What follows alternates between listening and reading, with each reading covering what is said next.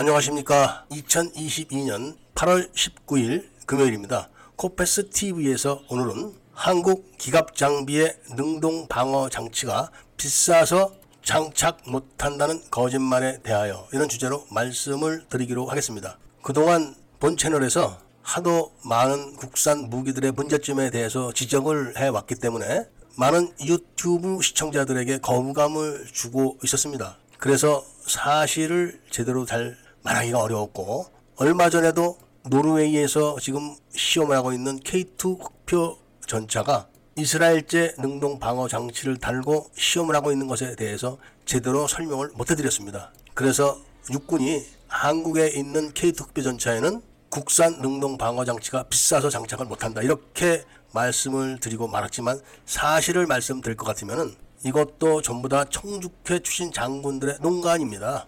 K2 흑 표 전차가 제대로만 만들었다면은 정말 그동안 선전했던 대로 놀라운 성능의 전차가 틀림없습니다. 이것은 그동안 해군이 건함을 했던 모든 함정들처럼 K2 흑표 전차도 놀라운 성능을 발휘하면 안 되기 때문에 청주회 출신 장군들이 절묘한 수법을 쓴 겁니다. 그게 뭐냐 하면은 능동 방어 장치는 소프트 킬이 있고 하드 킬이 있습니다. 이 두 가지를 합쳐서 능동 방어 장치라고 하는 겁니다. 그리고 능동 방어 장치를 개발하게 되면은 소프트킬과 하드킬 장치를 같이 개발하는 게 상식입니다. 그런데 총주회 출신 장군들이 214급 잠수함을 개발할 때처럼 능동 방어 장치를 개발을 하면서 소프트킬 따로 하드킬 따로 개발을 하게 한 겁니다. 그래서 소프트킬 장치를 개발해놓고 성능 시험을 해봤는데 우수합니다. 그리고 나서 하드킬 시스템도 개발을 완성해서 성능 시험을 해봤는데 우수합니다. 그렇기 때문에 많은 밀매들이 알고 있는 것처럼 K2 흑표 전차의 능동 방어 장치는 우수하다. 이렇게 알려지게 된 겁니다. 그런데 여기에 아주 심각한 문제가 있는 겁니다. 소프트킬 장치를 장착을 하고 하드킬 시스템을 장착을 한 다음에 실험하게 되면은 흑표 전차에 장착되는 능동 방어 시스템은 작동이 안 됩니다. 소프트 킬이라는 것은 적군이 전차를 향해서 조준을 할 때 발사되는 레이저나 신호, 적외선 이런 거를 차단하는 연막탄 발사 장치를 말하는 겁니다. 이 연막탄은 주성분이 정린 성분으로 적군의 대전차 공격 신호를 다 차단을 합니다. 그런데 문제가 뭐냐 하면은 바로 흑표 전차에 장착된 하드킬 시스템이 작동을 하게 되면은 바로 이 연막탄 때문에 신호 감지를 못하는 겁니다. 그러니까 소프트킬 시스템 장치에서 발사된 정린 연막탄이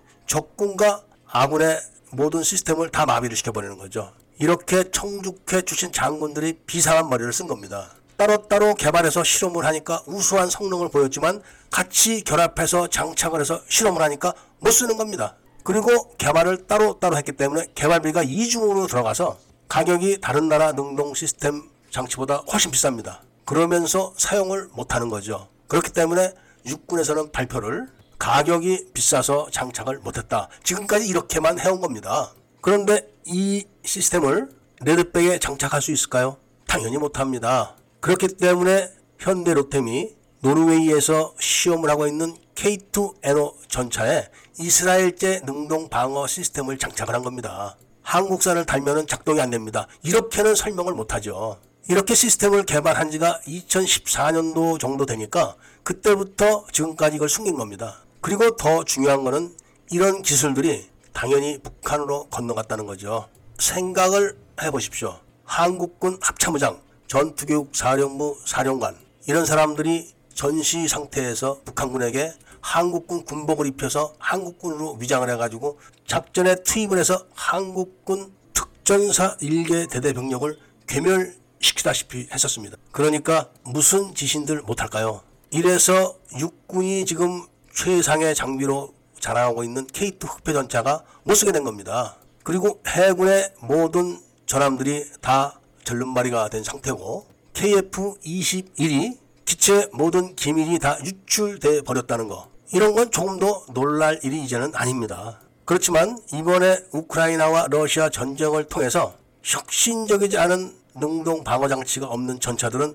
다 고철에 불과하다는 것이 증명됐고 다 폐기되어야 한다는 것이 증명됐습니다. 이제 그런 문제로 K2 흑표 전차에 반드시 능동 방어 장치를 장착해야 된다. 이런 결정이 내려진다면은 이스라엘제나 또는 다른 나라의 능동 방어 장치를 장착을 해야 됩니다. 그럼 국민들에게 어떻게 설명을 해야 될까요? 가격이 외국산이 저렴했기 때문에 그런 결정을 했다. 이렇게 이야기를 해서 또 속일 겁니다. 전 세계를 통틀어 봐도 자국을 방어하는 그런 무기를 개발하는데 같이 사용해야 되는 장비를 따로 따로 개발해 가지고 못 쓰게 만든 사례는 K2 흑표 전차가 유일하다. 이런 말씀을 드리면서 오늘 이야기를 마치고자 합니다. 애국 시민들께서는 청총모 홈페이지를 방문하셔서 회원에 가입을 해 주시기를 부탁드립니다. 그리고 이야기를 들어주셔서 감사드립니다.